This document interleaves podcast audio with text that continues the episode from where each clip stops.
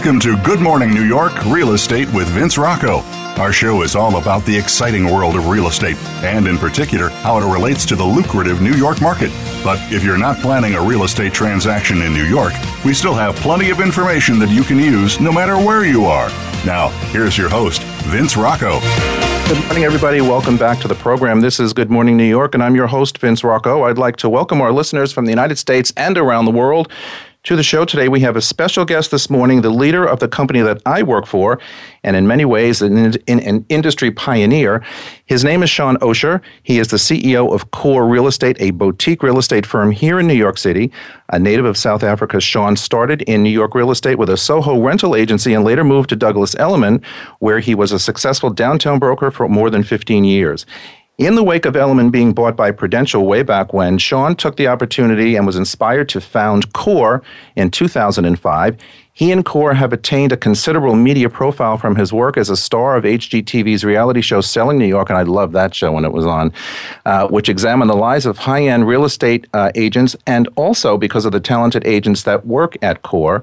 He is also a trained jazz saxophonist. We're going to talk about that. He used to play in live jazz bands across New York City and still goes to see shows when he has free time. He is the father of two young girls and he lives in the West Village of Manhattan. Good morning. Good morning. It's so good to have you here today. Good to be here.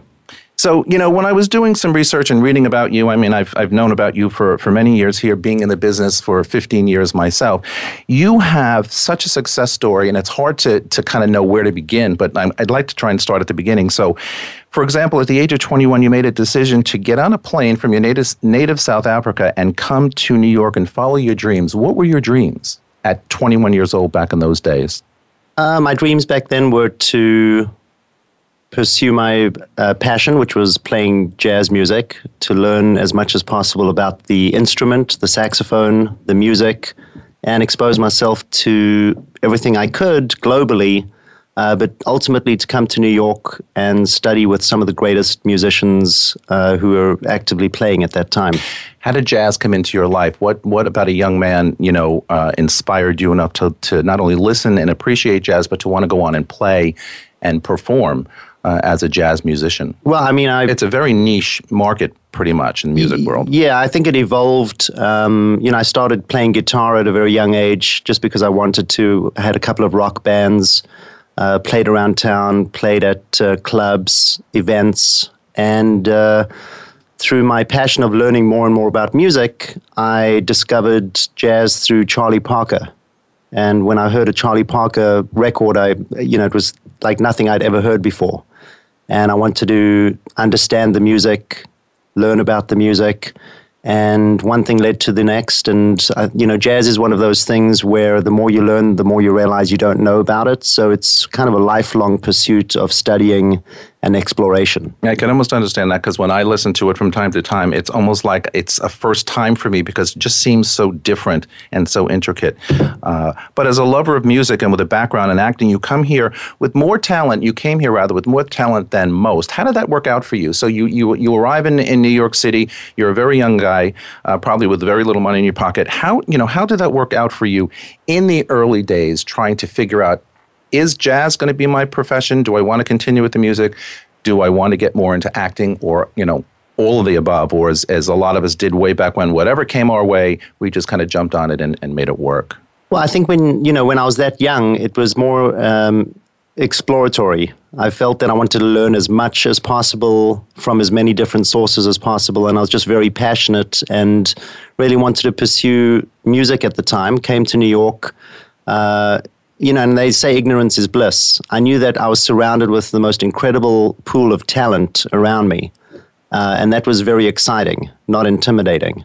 And I think if, you know, if you have that attitude where you're not intimidated by things, but you're excited and encouraged by them, you know, things evolve and, and they happen organically you played saxophone as we talked about a little while ago at venues throughout the city what were your expectations when you would take you know your horn and go into these clubs did you want to be a big star or did you just want to play for the love of the music or a combination of all of the above again very young in a new new world new york city from south africa must have been very intimidating Well, I mean, I, I, my perception was completely off the mark. I thought that successful jazz musicians lived in huge houses and were very successful financially. Uh, when I came to New York, I realized that that was the exact opposite. Um, but that didn't deter me. It was really my love for the music and my love uh, of playing the music that that drove me. Um, it was never. I never felt the need to perform for a large audience, uh, even though I did from time to time. It was never about the audience. It was about my expression of myself through my instrument and the ability for me to do that through the means of of the music. Before we talk about real estate, so where where does music play in your life today? Where is jazz in your life today? Is it more recreational? Do you still wish to pursue, you know, some kind of performance? Where is it fit? How does it fit in your life today? Um, I listen to it as often as I can, which is every day. Um, I play my. I have a number of saxophones in different places, so it's easy for me to pick it up when I feel like playing. Uh, for me, right now, it's actually very meditative. Um, when I pick up the sax, it's enjoyable. Um, I can play it for five minutes or as long as I have, um, and you know, it's still a very big part of who I am. Um, you know, I don't think you choose to be a musician. I think it it chooses you. And it's almost like I don't have a choice. It is what I am. It's a part of me, and uh, it's what I love to do. So after all this time, you still find you know uh, appreciation or you know enough interest in it to stick with it and listen to it and, and meditate, so to speak, and, and, and get through our days and our weeks because people find all sorts of different venues to uh, come down from your day. So music is still doing that for you. M- music is still my number one passion. Absolutely. All right. So in 1994, you decided to enter the real estate business. Was that to kind of supplement your your income as a new young artist and musician here in town, or was it something that you always wanted to get into? real uh, estate isn't for everybody, as you and I know, being in the business for a long time. But how did that start? I, I think initially it was a means to an end. Um, I, you know, opened up the Village Voice, saw an ad for a company to be a real estate agent, make lots of money really easily. It sounded great. It happened to work out that way, which is rare. It wasn't that easy, but uh, you know, it, it, was something that initially was a means to an end. But the more I learned about it, the more I fell in love with it. The more I felt that it was another outlet for uh, my creative ability, where I could be successful, and uh, it evolved organically, just like everything else generally does.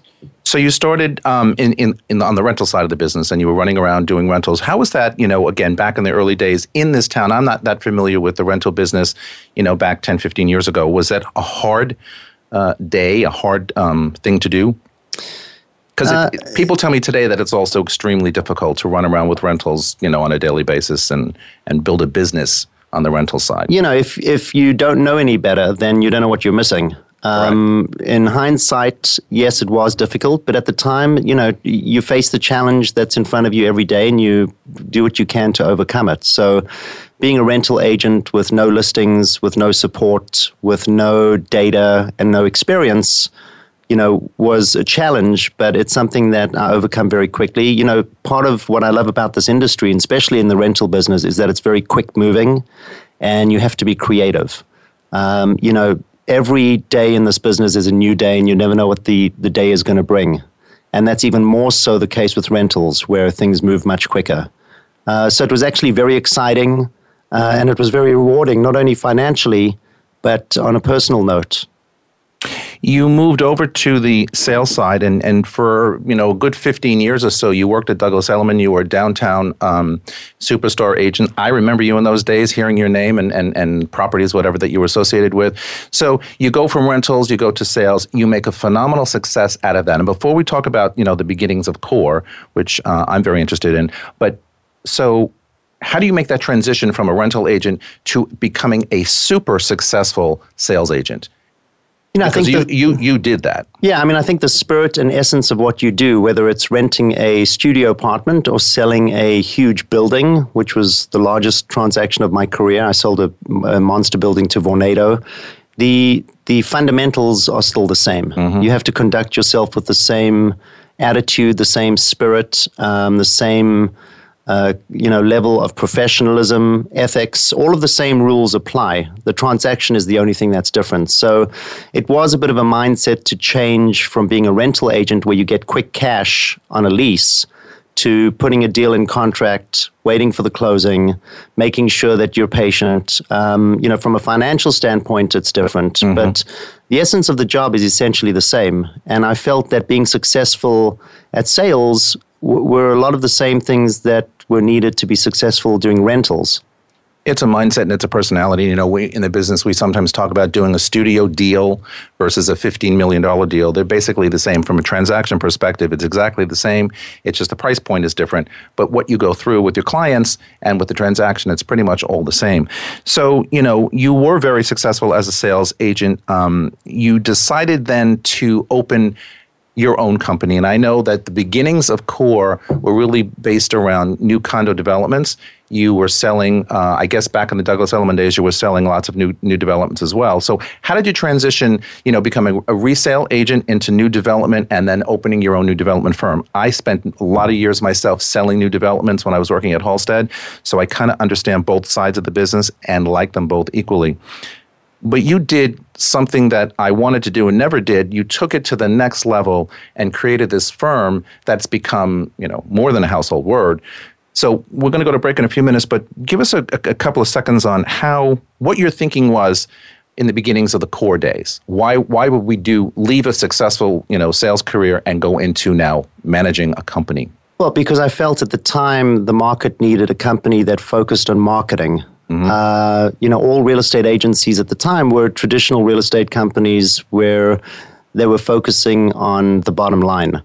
Um, I feel that sales and marketing of real estate is actually sales and marketing. Mm-hmm. Uh, we, you know, we. So I built a company which would support the agent and support uh, the growth of the real estate agent, which really was a focus on selling property. Uh, because I believe that if we service our clients at the highest level, the real estate agent who works for us will be successful. So the focus of Core initially was to build a company that was more like an ad agency and a marketing company uh, with people who were experts at selling real estate. So those two things would combine and create a company that could deliver the highest level of service to not only the real estate agent, but to the clients we service. How quickly after you became core did you decide that resale would be a part of this business as well? Because I think in the beginning, you know, selling, marketing, and advertising brand new condo buildings, and then all of a sudden, wow, we have all this potential resale opportunity. Uh, did that happen sort of quickly? I'm trying to remember, you know, the time frame there. was that like a couple of years into the new business? No, that was part of my initial business plan. My evolution as an on-site salesperson really came from my expertise as being a resale agent. I think that a uh, very important thing that a lot of people don't understand is that this is one market. Buyers are looking for a home. Uh, generally, they don't differentiate between new development or a resale. If a if a broker can find them the home of their dreams uh, regardless of the property that is in, whether it's a new development or a co-op or a condo, generally the buyer is going to buy that property. So my success as a as a top performing resale agent um, organically uh, turned me into an on-site agent because of my expertise and knowledge of the entire market. So Core was an extension of my business as an agent. So essentially, you know, from day one, I felt it was imperative to have a knowledge of the resale market so we could service our developer clients the right way. Um, you know, when we sit down with our developer clients, it's very important that we know what's going on in the condo, co op, and townhouse market because it's all one market. We don't want to be isolated and advise developers based on spreadsheets, uh, which are really have no relevance to the day to day, you know, market trends. Um, so that from day one, I decided, you know, this was going to be a resale company and a new development company. It just so happened that a lot of the developments we won and worked on initially were very high profile. So we got a lot of press, press and exposure from those development properties. But from day one, we were doing resales. All right, let's hold it there. We'll come right back after this break. You are listening to Good Morning New York on the Voice America Variety Channel. Don't go away. We are staying on live uh, with the Facebook f- uh, feed, so don't go away on both sides. We'll be right back.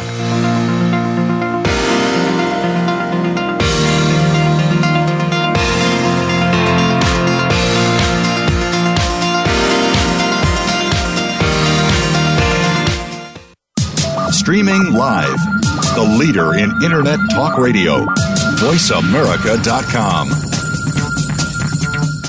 In Manhattan real estate, no deal is ever the same. Different clients have different needs. What always comes back to me, though, the number one compliment that I receive is honesty. And really, this is what matters the most to me. They feel that I'm their number one advocate. Without honesty, I don't see how you can be successful in this business. I'm Heather McDonough with CORE, and this is what I do. American Heroes Network is a program for and about our American veteran heroes and their families. Join host Gary Ray as he shows what is being done to help our veterans and showcase the companies and organizations that are helping our veterans and their families rebuild their lives. Listen for American Heroes Network, live and powered by the Voice America Variety Channel, every Tuesday at 11 a.m. Eastern Time, 8 a.m. Pacific Time. The Internet's number one talk station. Number one talk station. VoiceAmerica.com.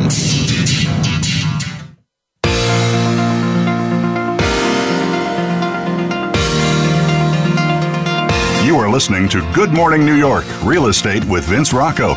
If you want to call into the program, we're toll free in North America at 1 866 472 5788. That's 1 866 472 5788. Now, back to the show.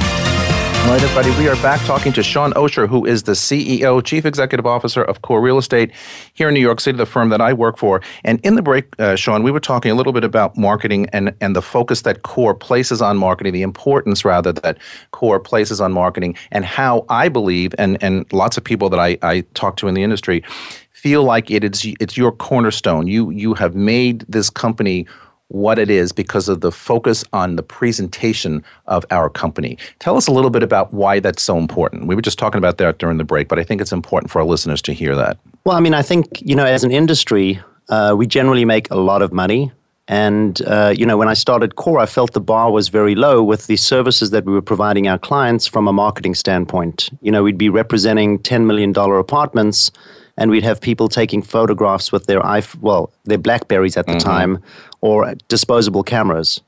Uh, so you know, I really wanted to put a, a an emphasis on how we were saying what we were saying and how we were representing the property and the clients we were representing. So we were the first company to really start using professional photography across the board. Um, our retail storefront was the first of its kind. Um, you know, we we brought to and still there. It's still there. It's still you know one of the most beautiful offices in town. Now mm-hmm. we have five offices. Mm-hmm. We pride ourselves on you know our presentation mm-hmm. and the way we represent ourselves and our clients. Uh, you know, it takes a lot of work. We pay a lot of attention to detail, and uh, we really you know look to continue to raise the bar, and we look to other industries for in- inspiration. Be- the attention to detail is is so um, so present. Again, being uh, an agent at the firm, it's it's just so present and it's so there. And I really think it does stand us out ahead of the rest of the people. So along those lines, in a past interview, you said technology earned. Uh, even the playing field for the small boutique business. In fact, it has given us the edge because we have the ability to react faster and innovate. We were the first company to embrace social media and online marketing and recognize it as a powerful medium to communicate. Do you still feel that way? Absolutely.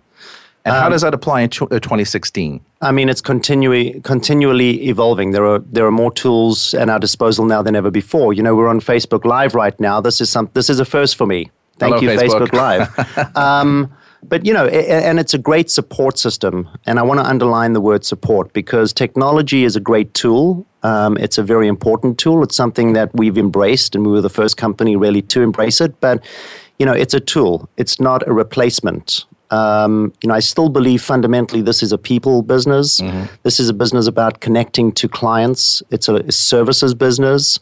Um, and that's a very important part of being successful in this business. Uh, so we use it as a tool, but not our entire platform for the company. You're right when you say that it's not a replacement for anything because it is really still a people business and the communication from people to people, person to person is still paramount. But let me ask you about social media in particular. So technology has helped, Core has helped lots of companies get to where they are today, but social media, Facebook Live, how do you feel this is helping in our business today at Core? Well, I mean, I think. I mean, more, for example, do you tweet? I mean, do you? I, I am very active on Instagram, Facebook, and I tweet not as actively, but I am on Twitter. Um, you know, just like anything, I think that the more things evolve, the more we can use them. And uh, the more technology levels the playing field, it makes the world flatter. And by that, I mean, you know, communication is a lot quicker. Mm-hmm. Um, I mean, 15 years ago, we didn't have, you know, computers to search data on you know, now someone in Australia could be doing a search for a home in Manhattan instantaneously. It's phenomenal. And, and I think that's great. I mean, the, the fundamental platform that I opened Core on was a platform of transparency. Uh, you know, information is, is power. Um, and I think the more power we give to the consumer, the better our industry is going to perform and the higher the bar is going to be set. You know, we were the first company to embrace Street Easy as, as a platform. Mm. Um, we were the first company to actually start delivering data uh, of contract signed information. Uh, and we got a lot of pushback from the people in the industry. Now, thankfully, everyone has embraced it. Mm-hmm. And, you know, transparency is a key to our success and uh, a very important component of being an expert in this business when I mentioned earlier in the in the uh, interview that you were a pioneer in this industry, that's pretty much what I was talking about because you did things that others weren't doing. The uh, the larger, more traditional firms maybe weren't comfortable doing, but you just set out there to get it done, and it got done. And what happened was it became an industry standard, or everybody's adopting to the same you know rules. Let's talk a little bit about Selling New York, the HGTV uh, program that you starred in for several years. Actually, uh, it was running. We ran for about four or five years, right? I don't remember it ever being officially canceled, so I know it's not running anymore. But was it on for four or five years? I think it was on for five years. It was one of the highest rated TV shows at the time. Um, it's still on apparently Netflix, and I still get stopped in the street. Uh, it's good to know that I still look the way I did when I was filming it. I haven't aged too badly. No, um, you haven't. But that was back in 2010, correct? Yeah. Yeah. Yeah. Okay tell us a little bit about you know about your your participation there. You you, you were sharing the, the, the screen with Warburg Realty, the Kleiers, Kleier Residential, and Core. So, what was the impetus for Core and or Shaun Osher to participate in this? I thought very well done show compared to some of the other programs that have come since those days? Thank you. Well, we, we were approached by a couple of different um, you know stations and channels and uh, asked to participate in in shows. When HGTV came to us, um, it resonated with us as a company because I felt it aligned very much with our brand, which was that the show was to be about the real estate, not necessarily the the characters who make up the transactions. Uh, so that's something that I felt very comfortable with. I felt that we could help our clients, we could help the company, and we could show the world how we conduct ourselves and some of the creative things we do and, and some of the marketing initiatives we, um, you know, create to sell property successfully. It's interesting that you say that because I remember watching the show each week, and it was definitely focused on the property. It was definitely focused on the real estate or the project at hand. Lots of new development um, uh, featured, and I remember saying, and I was already in the business, but remember saying I was learning something every week versus watching histrionics and some of the other nonsense that goes on with some of the newer shows. You mentioned that it was uh, very close to your brand. Do you feel like it enhanced the core brand in marketing as the show has evolved and then as it you know went off the air? Do you feel that it helped in the overall branding of core? Oh, or just absolutely. I mean, we we got more exposure than we could have dreamed of by having a national, you know, high, highly rated national, in fact, global TV show. I mean, I've been stopped on the streets of Paris, Sydney, Australia, and San Francisco. And people have said, You're Shaun Osher from Core. Um, so I don't think there's any amount of money we could have spent in marketing or advertising that could have replaced that. Um, so that was very powerful for us. And I think the thing that I loved most about the show was that the property was the star. Mm-hmm. And for us as a company, that's how we look at our business. Mm-hmm. You know, we're in the business of selling real estate. Uh, the agent is the key to selling the real estate, um, but the way we conduct ourselves is really to focus on presenting the real estate as the star. Absolutely. The emphasis is always on the property. And, and again, I see that as an insider now, I didn't necessarily notice that before. Anyway, moving on to, to current times. As the city wakes from summer and the real estate market climbs out of its customary August slump, if we were even in an August slump, I'm not quite sure what the market is these days, it's a perfect time to look at what's in store for the rest of the year.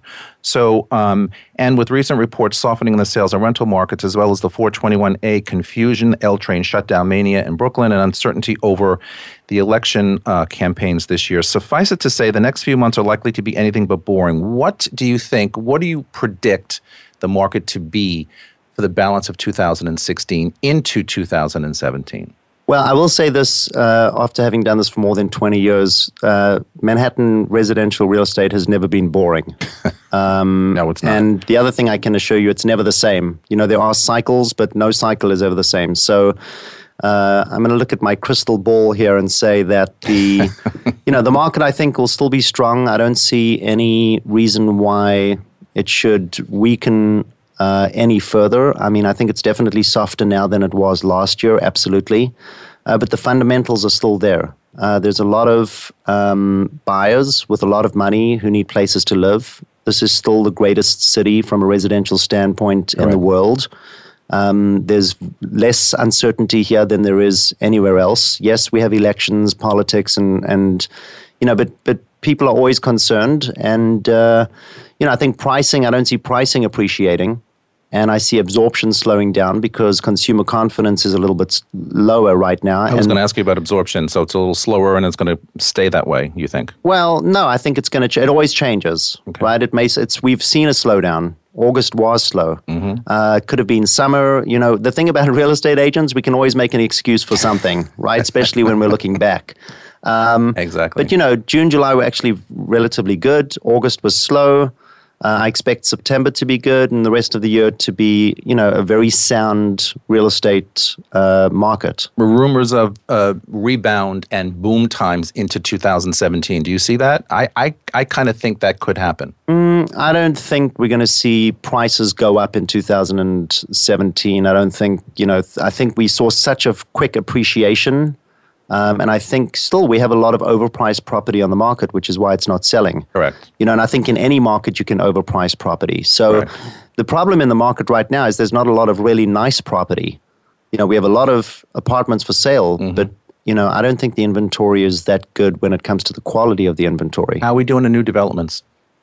Continue to keep getting better and better and better. The problem with new developments right now is that the basis for the developer is so high, they're right. going to have to come to market at a certain price to make a profit. Have we overdeveloped, do you think, Shaun, uh, in the past couple of years? Um, oh, no. No. We, we're not even close to being overdeveloped. I mean, if we look historically at the numbers we're bringing to market, um, it's not historically high.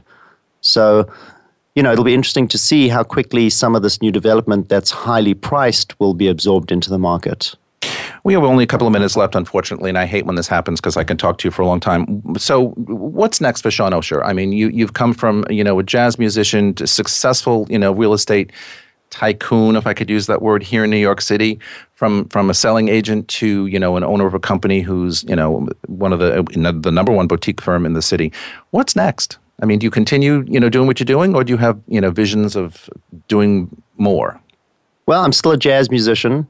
Uh, I'm still the same Shaun Osher than I was when I came here when I was 21 years old with the backpack on my back. Um, you know, I'm still a real estate agent at heart. I love the art of the deal. I love rolling up my sleeves and getting involved in agents' businesses and helping them grow and share ideas and information to help them grow their business. Uh, and that's what I'm going to continue to do. I love working with developers and creating the highest and best use for a piece of real estate. I think, you know, my goal is to continue to be creative because uh, when I stop being creative, that will be the death of me.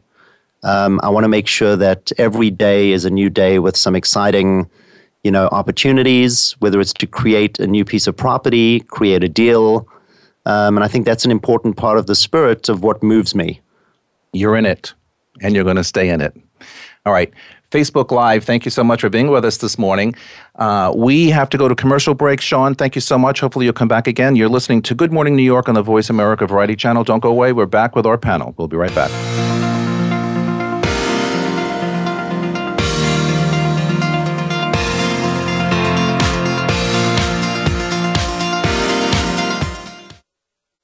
Stimulating talk it gets those synapses in the brain firing really fast. All the time. The number one internet talk station where your opinion counts. VoiceAmerica.com. In the spirit of Have Couch Will Travel, Dr. Carole Lieberman creates a haven of sanity in an increasingly insane world. Each day, we are bombarded with news of events that have never crossed our wildest nightmares. Society is spiraling out of control, and everyone is reeling from it.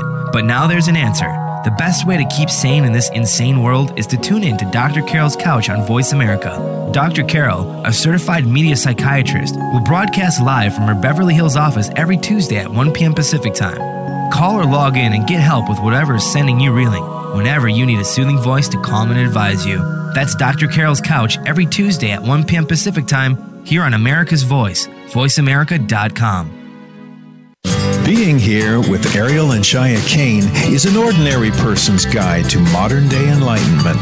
This show is an exciting exploration which opens the door to living in the moment. Don't miss being here. Tune in every Wednesday at 9 a.m. Pacific, 12 noon Eastern with Ariel and Shya Kane right here on the Seventh Wave Network. Streaming live. The leader in Internet Talk Radio. VoiceAmerica.com.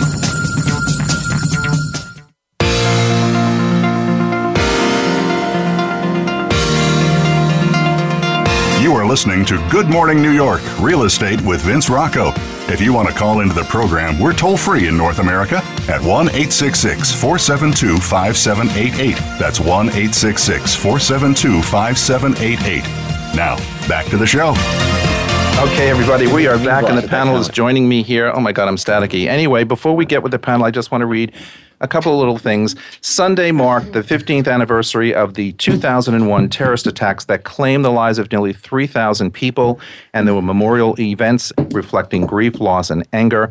On September 11th, in 2001, Al Qaeda terrorists hijacked four passenger planes, crashing them into the north and south towers of the World Trade Center here in New York City, the Pentagon in Virginia, and a field in Pennsylvania. September 11th brought Americans closer, however, briefly, as many looked to one another for strength, courage, and comfort. It's hard to believe that 15 years have passed since the fateful day that changed all of our lives in ways we never could have imagined. No matter how much time goes by, we'll never forget where we were and what we were doing on the morning of September 11th when the news broke that the first plane had hit the World Trade Center. And that that's why we need to take today, take a moment to remember all of those who lost their lives in the attacks and also the loved ones they left behind who are still grieving every single day. And I can say that I had lost 26 people that I knew um, fairly well on that particular horrible day. So for me, it's always a, a nasty remembrance, but something that we shall never forget, as they say. And um, just wanted to point that out today because I couldn't um, let an anniversary like that go by without. So, good morning, everybody. How are you all today? Good morning. Good morning. Did you listen to Shaun Osher? Yes. Of course. Yes, we did. He's terrific, isn't he? While we were stuck in traffic. Yeah, well, While, while we were stuck in traffic, we we, got it. listened sent to your him. text. I couldn't believe it. I it. know, I You guys know. came in But we, Yes. yeah, Yeah. we took a Via together.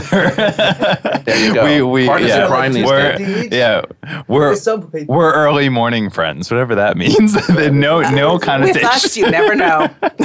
Listen, Radio family. you never know is right.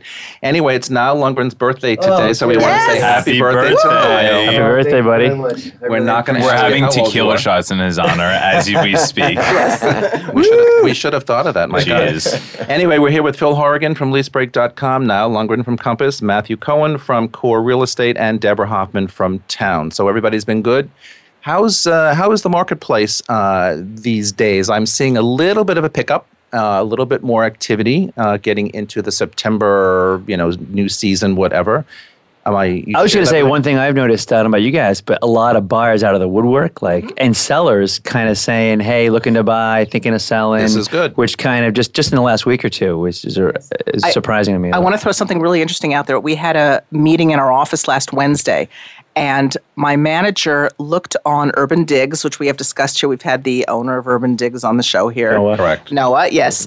And she looked on Urban Digs on Monday to see the inventory. So last Monday, the inventory for the whole city was 4,002 apartments Four thousand two Two. apartments on the market. on, on the market last Monday. Got it. Wednesday, the day of our meeting, she went on the site again. There were 4,222 apartments in two days. 220 apartments came on the market. Now, I did not check today, or I haven't checked the last couple days because thank goodness I've been very busy. But it would be interesting to see what the inventory is right now along the lines of what Phil just said. Although I would, I would think that's probably it could be related also to mm-hmm. just you know after August, Yeah. after Yeah. Labor Day, a bunch of because if you look at la- last year, I wouldn't be surprised if you saw something similar. Yes. but still interesting trend to oh, take a Yeah, look I just at. thought it was interesting. Yeah, yeah, yeah. I agree with both sides of the buyers and the sellers, but I always had a strategy that buy sorry that sellers should put their apartments on the market right after Labor Day because the market really picks up. But I've actually gone against that these days because of what Deborah just said. I notice every time I throw scroll through Manhattan new apartments on the market on Street Easy, um, normally there's about two pages of new apartments, you know, within six hours of a day. And in the last two weeks after Labor Day, it's been six to eight pages of new apartments. So, so I actually feel that because so many people are going on the market, I tell my sellers to maybe even wait a week or two. Um, but I, I definitely feel that uh, Let like me- there are a ton of sellers I do coming that on. I can January. corroborate that Yeah. information. Go ahead. Because I was I just listed a one bedroom in uh, 405th. Which the pictures are I saw beautiful. that. by. Yes, yes, I was picture. very impressed I by saw it. I that, loved your little flip video thing. I really did. I'm not you. even asking how we did that, Yeah. but I like that too. It was The, fantastic. Uh, we'll talk about it after. But the owner is from Hong Kong, and I was actually when I had a conversation with her, I said, you know what, I I really think that you should list it, you know, after the Labor Day weekend because. Um, for a number of different reasons. And what she said is, you know what? She goes, when I go apartment shopping, I go during holidays. And I think if you list it before, you're probably going to capture those people. And I was like, you know what? That's a really interesting concept. So I actually listed it on September 1, and then, which was, I think it was last Thursday. Before Labor Day. Yeah, Right. and I uh, had a showing from a guy, a request from a guy from Miami who was just coming up, going apartment hunting during, holiday weekend. during Labor Day, which I was I was There's- a little shut. Nothing really materialized, Depends but on the I was product. Did you shocked. sell it? That, yeah. I didn't sell it, but Ah, not yet. Not yet. damn It's it. only been on the market for Okay. like eight Is that a years. condo? I'm there sorry. is It's a truth to that. Condominium, yeah.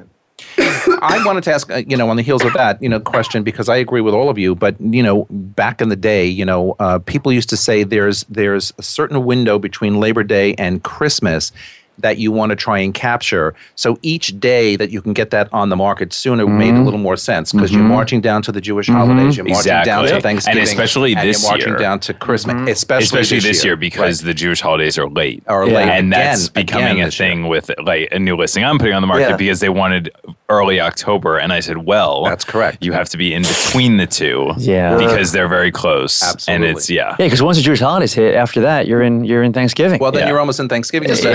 Just season. about this so year, that's yeah. why the, the urgency to get on the marketplace And I think, Halloween. supersedes Totally. and Halloween. Where if you're me. I dress up like Fredrik Eklund for the open house. Do you wear stilts? always, always. Actually, I have a Stilettos. person holding me up. My assistant holds me up. All right, let's move on. So there are enough real estate agent horror stories out there to make prospective renters, buyers, and sellers feel overwhelmed at the prospect of finding the right match to represent them. We've talked about this before on the program, but important to bring it up again. Fortunately, you don't have to settle for someone who won't advocate for you as long as you know how to spot the heroes from the zeros. And in this business, I hate to say, you know, regardless of what companies people work for, there are lots of zeros out there. What are the qualities to look Not for when hiring room. an agent? not in this room, of course. Not in the this room. The deplorable fifty percent. What are the qualities to look for when hiring an agent? It turns out that choosing the right one for you is a lot like dating, though fortunately, no long term commitment is required. So, you know, what do our sellers look, and even actually our buyers, what do they look for, or should they be looking for when they are out there, if they don't already have a relationship with someone? Looking for an agent. What are the qualities of a of a top agent or a good agent? As Shaun was saying, it's really about the properties. It's really about the the business of real estate, and the act, uh, the agent is just really representing that. So, what should we be looking for? I always like to. I, I'm a, you know, obviously Vince and I work at the company that Shaun created, and I am a huge believer in what Shaun, um, you know, puts out there. But to support him, yes, I always like to make it clear to people that it's really about the property. It's not about me, and it's not about you. It's about the property. Absolutely. And um, but if you want to make it about us as brokers, I like to say there's three strikes and you're out. Um, Just so yeah, right. I, I, I'm trying to condense as much as possible, but I love, um, you know, I- you have to have credentials. I mean, you, you shouldn't put too much emphasis on it, especially, you know, me, for example, because I'm not going to have a thousand sales in my book because I haven't been doing it for 20 years, um, like Deborah, for example. and or Vince. But right, exactly. But you know, you have to somehow look at what the history is and how successful you are at selling certain things. Um, but of the three, I like to always focus most on you need to have a connection with a seller. You need to be able to have a relationship where you're not too close, but you're not too far. So I always end my quote, quote pitches by saying, I promise you, you will be more than comfortable and confident texting me emojis. And you, and that is a big positive because you should be able to text your broker and not feel awkward doing it. I totally agree with that, but we have to talk about at some point these emojis because you know there's a whole whole background uh, to these emojis. I mean, I know some of the basic ones, but I certainly don't know all of them. And sometimes, whether it's from a client or a friend, I'll get an emoji sent to me, and I'm like, "What does that mean?" Okay, what does that mean? Yeah. Is this a good one or a bad like one? Three or, emojis in a row. What does that equal? Right, right, Exactly. right. Exactly. So somebody better put a book out on explaining exactly what these are. But but I agree with you. I think Real you should estate emojis. all of the above. But I think I think you should be able to feel comfortable in uh, texting or calling or emailing your agent. And I think the agents who you know kind of say they don't want that kind of activity are probably not the ones who are on the leading edge, or as I used to say, the bleeding edge of you know reality. Because this is where we are today, and we're working with you know millennials. We're working with you know all types of uh, age groups and communication's different as shaun was saying earlier you know technology is a cornerstone you know the evolution of real estate and believe it or not it's still that way even though you know i sometimes protest all these new things because they happen too fast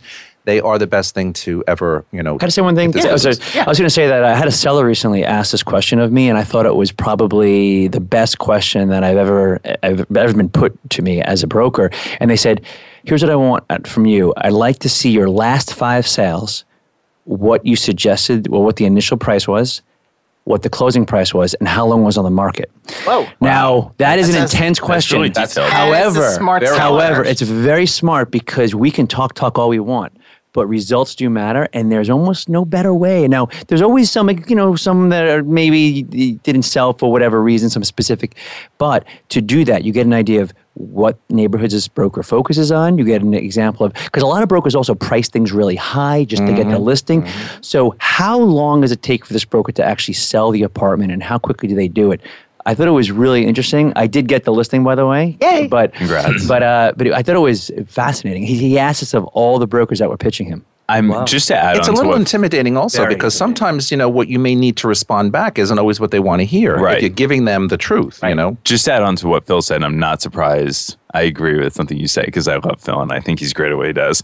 But um, I, I agree, and I, I love when sellers are on top of their their statistics. I like to say, but. To, I'll take it one step further. I recently, um, before I got the listing, the seller, it was down to me and a guy who recently sold the highest price per square foot in the building.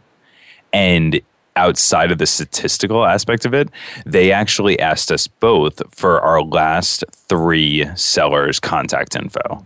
And they wanted to call them and get references from them. And funny enough, I wound up getting the listing because even though I had never sold in that building and he just sold the highest, um, that apartment that he sold for the highest per square foot, the seller actually told my seller, current seller, that she wouldn't recommend him, even though he sold the highest Whoa. per square foot. So you never The know. relationship. There, there is always details behind that.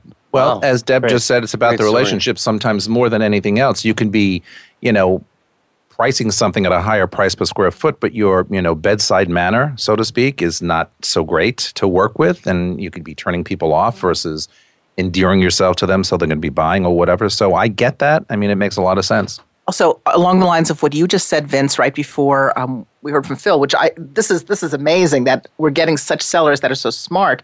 You're talking about a web presence, and make sure the agents, their firm can have a web presence, but check them out. If they have no sales or they only have open listing rentals on their website, think twice because what I'm finding, and this shocks me, but not so much anymore. Uh, there's the old stereotype of actors and actresses who are trying to break into the business. They wait tables during the day to make ends meet. Well, guess what? They're getting licensed as rental brokers. And I have run into more than my share of them and they giggle and they laugh and they say, Oh, yeah, I'm just making ends meet and I'm not really that serious. And I'm thinking, Oh my God, your poor client. but then I look them up. The zeros, and they're, as we talked and they're about. with and they're with exactly. Well, some of them are with companies we all respect. Most of them are with companies that I'm ready to report to REBNY at the drop of a hat, which is the Real Estate Board of New York. But there's a lot of those people out there as well. So, as a seller, as a buyer, as a renter, do your homework. It's really the best thing for you. Absolutely. We have to take a break. You're listening to Good Morning New York on the Voice America Variety Channel. Don't go away.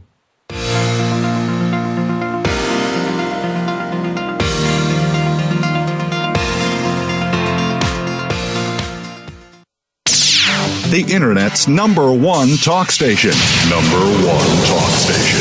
VoiceAmerica.com. One of the things that I love about my job is that every client's needs are different and every property is a new challenge. So recently I got a compliment from a young woman who we sold her $400,000 apartment in downtown Manhattan. And she wrote online, Patrick treated the sale of my $400,000 home as if it was a $10 million property. Do you have any idea how great that made me feel? I felt like a million bucks. Impeccable service designed for each client is what matters to me most. I'm Patrick Lilly with CORE, and this is what I do. The Voice America Live Events page is here now to showcase your corporate, individual, or organization's live event. Visit voiceamerica.com forward slash live events to see all of our past live events and find out more. Whether it's a multi day conference, special speaker, or single day event, we've got everything to make your event a success. We can do a few hours or a few days. For more information about taking your event to the next level, call Jeff Spinard at 480 294 6417 or email info at voiceamerica.com. Again, that's Jeff Spinard at 480-294-6417 or send us an email to info at voiceamerica.com. Stimulating talk Gets those synapses in the brain firing really fast. all the time. The number one internet talk station where your opinion counts. VoiceAmerica.com.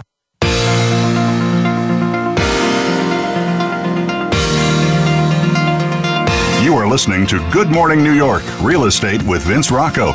If you want to call into the program, we're toll free in North America at 1 866 472 5788. That's 1 866 472 5788. Now, back to the show. We are back, and I'm talking to Phil Horrigan from leasebreak.com, Niall Lundgren from Compass, Matthew Cohen, Core Real Estate, and Deborah Hoffman from Town Residential. So, millennials, the generation born between 1980 and about 2000, have progressed further in higher education than any other generation before them. According to the White House's report on millennials, 47% of, of this cohort has received a post secondary degree, an amount unprecedented in American history. But while there's generally a correlation between educational attainment and income level, Americans under 35 have been notably slow to purchase homes. It's a lag that's particularly striking here in New York City, where young renters outnumber young homeowners four to one, while in cities like Philadelphia and Chicago, those numbers are even closer. So I say, why? How can they? Oh, how can they overcome the expense in this town and purchase anyway? So millennials, they have a problem buying here. Obviously, the prices are too high. What what do we suggest to these people who really want to buy? Mr. Millennial himself, Matthew. just made the cusp. Um, as a millennial, I will say having a couple millennial clients, especially one that is a very dear friend of mine who saw the apartment of his dreams in Dumbo on Sunday, and he actually decided to hold off because he just thinks the market's high. And as much as he loves it and he doesn't think it'll be affected by the market, he wants to wait it out a little bit. Um, he'd rather wait out the market than leverage a ton of money and get a mortgage when interest rates are so low. Um, so what I say to that is I think millennials have this they have this idea that they deserve it all and that they deserve the best and they should never be unhappy. And because of that, even though they have a ton of liquid cash, they like the flexibility of renting. And it, not only the flexibility, but I think there's a there's a side of ego in it in seeing that amount of liquid. And I think they like just having it accessible. Hmm. More so than owning a piece of the rock. So my generation, you know, Deb and I can look at each other and say, in our time, it was more important to say we wanted to own a piece of the rock more than having the cash liquidity in the bank for you know a rainy day or whatever. I mean, I mean, I remember my dad telling me all the time: invest in something, own something, buy something. You know, stretch a little bit, but it's always better to say that you own a piece of that rock than not. Well, what I've also, you know, to add on top of that, not only owning a piece of the rock, they they like to as part of the ego, you know, they feel. I've had this conversation with so many millennials where they'll, I'll say to them, "You have too much cash liquid, put it into something," and they say, "No." The idea is that I have a lot of cash liquid, might as well just rent. You know, I have enough money, more than enough money to rent some great place. Um, and I hate to put it on myself, but I'm moving. And, you know, I will say I wouldn't have had the opportunity to move into a brand new construction building if I wasn't. On, on that point, isn't see, I love when we just like, uh, and I'm sure that a lot of this is true, but I love how we just like paint with a broad brush. yeah, right. Yes. Generalize Like, away. entire group of people. Very general conversation. But yeah, but I would say that uh, a lot of it, I think, just has to do with you know someone at that age, whether you're a millennial or what we, what are we boomers? I'm not even a boomer. No. Yeah. but no. It's you and me, Vince, baby. But, Gen um, X, Gen Fills X. the, Gen fills the middle Gen X. section. Yeah, I'm middle. I'm in the middle. Um, is that you know when you Our buy, children, Deborah, our children. when you buy something, you need to be there for a long time. So when you're young and you're in the city, you're trying to make a name for yourself, make a career. You don't know where you're going to be possibly in two or three years. You want to be flexible. So when you buy something like we talked about last week, you kind of want to be in that place for the mm. next at least five years. Otherwise, it could be a very risky investment. So are you ready to really say? Yes, I, I want to be in this place for five. I think in New York City, it takes a little longer to make that decision. That's why people buy a little bit later, which makes sense to me. But well, also- just to play to. Sorry. Oh, just one more thing. Go, just- go, go. Okay, just to wrap this all up with a nice little bow and from that is I, I I've been working with a lot of millennials who are co-purchasing with their parents. Mm. And the dynamic is so fascinating because the millennials themselves, unfortunately, Vince and I and our generation kind of spoiled them a lot. So they have, yes, they have egos, but it's more a, um, I lost my train of thought. A deserving. Yeah, yeah, yeah. An entitlement. Entitlement, yeah. Exactly. They have an entitlement. And, well, of course I can buy because my parents are helping me. And of course we want the moon and the stars and want everything. But once you sit down with not only the parents, but the millennial children and explain how the process in New York works, they they get very confused and it's very funny they turn into children again and they start looking towards the parents. And many times the parents could be from out of the city they could be from a very old time ethnic family of my age and you know baby boomers and they're saying well but this is how we did it. What do you mean we can't do it you know this way now? And i've i've had nothing but problems with this hand holding and it we do the best we can but I think the millennials and the parents have to open their eyes and listen to us as well, even though the millennials know so much and they're on every website and they're on Street Easy and Zillow and Trulia and everything. It's not always what's going to help them through the buildings. And just to play devil's advocate on myself and Phil, um, to bring a completely different viewpoint up, I think it's a very interesting time, even though the market is getting a little high, because especially for millennials, with what Phil said, and not wanting to permanently be somewhere for a while, banks are offering five year, even seven year interest only mortgages you know what a great product for a millennial. What a what a great opportunity for a millennial to say i'm going to live somewhere for 4 years Absolutely. and pay an insanely low interest rate like a 2.4 some of them are offering without the principal of the mortgage and i can be out of there in 3 or 4 years you know? So i think there's a lot of different viewpoints and as phil said we can't generalize it but i love the topic of millennials because i think it's such an interesting conversation. I have to tell you, I do too, and I enjoy and really appreciate millennials because you know I find them inspiring. I find them very smart compared to some of the you know people you know age groups beforehand. Uh, I think you know if they do things correctly, and if they live their lives correctly here in New York City, I mean, you know, it's a, it's a whole different animal here. They really have a lot of he- a lot ahead for themselves, uh, but they've got to play it right and they've got to do right. And listen, you know, a lot of people say to me, "I want to buy right now. I can't. I have to rent for you know reasons that Matt was talking about before." At the end of the day, it doesn't matter as long as you know exactly what you want to do and set up that path going forward, you should be okay. But again, you know, I find them inspiring, and I find uh, millennials um, actually lots of fun to to be around and, and, and to chat with. I mean, it's it's quite and, interesting. And millennials, unfortunately, like myself, just don't have patience. so that's that's a whole other really? part of it. That's, really, they don't want to go through the two or three month co-op process. Yeah. It's you know they don't Yeah. just don't have the patience. When Matt runs out of patience in text, he uses all capital letters. You're right. I just noticed that. You're right. well, I want to tell you I'm screaming. Yes, yes, yes. Oh my God, you are so funny. Anyway, that's all we have for today. That's Good. Morning New York for the week. Thanks for joining us. You can catch the show anytime on podcast or on our website, voiceamerica.com. Happy birthday once again to Niall Lundgren. Thank you so much, Shaun Osher. For all of us at Voice America all around the world, thanks for joining us, and we will see you next week. Goodbye, everybody.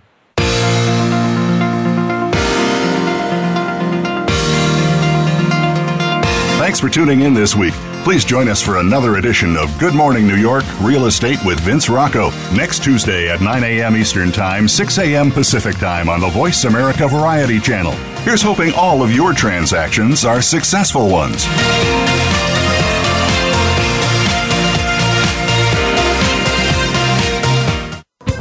Thanks again for listening to the preceding program brought to you on the Voice America Variety Channel. For more information about our network and to check out additional show hosts and topics of interest, please visit VoiceAmericaVariety.com. The Voice America Talk Radio Network is the worldwide leader in live Internet talk radio. Visit VoiceAmerica.com. The views and ideas expressed on the preceding program are strictly those of the host or guests and do not necessarily reflect the views and ideas held by the Voice America Talk Radio Network, its staff, and management.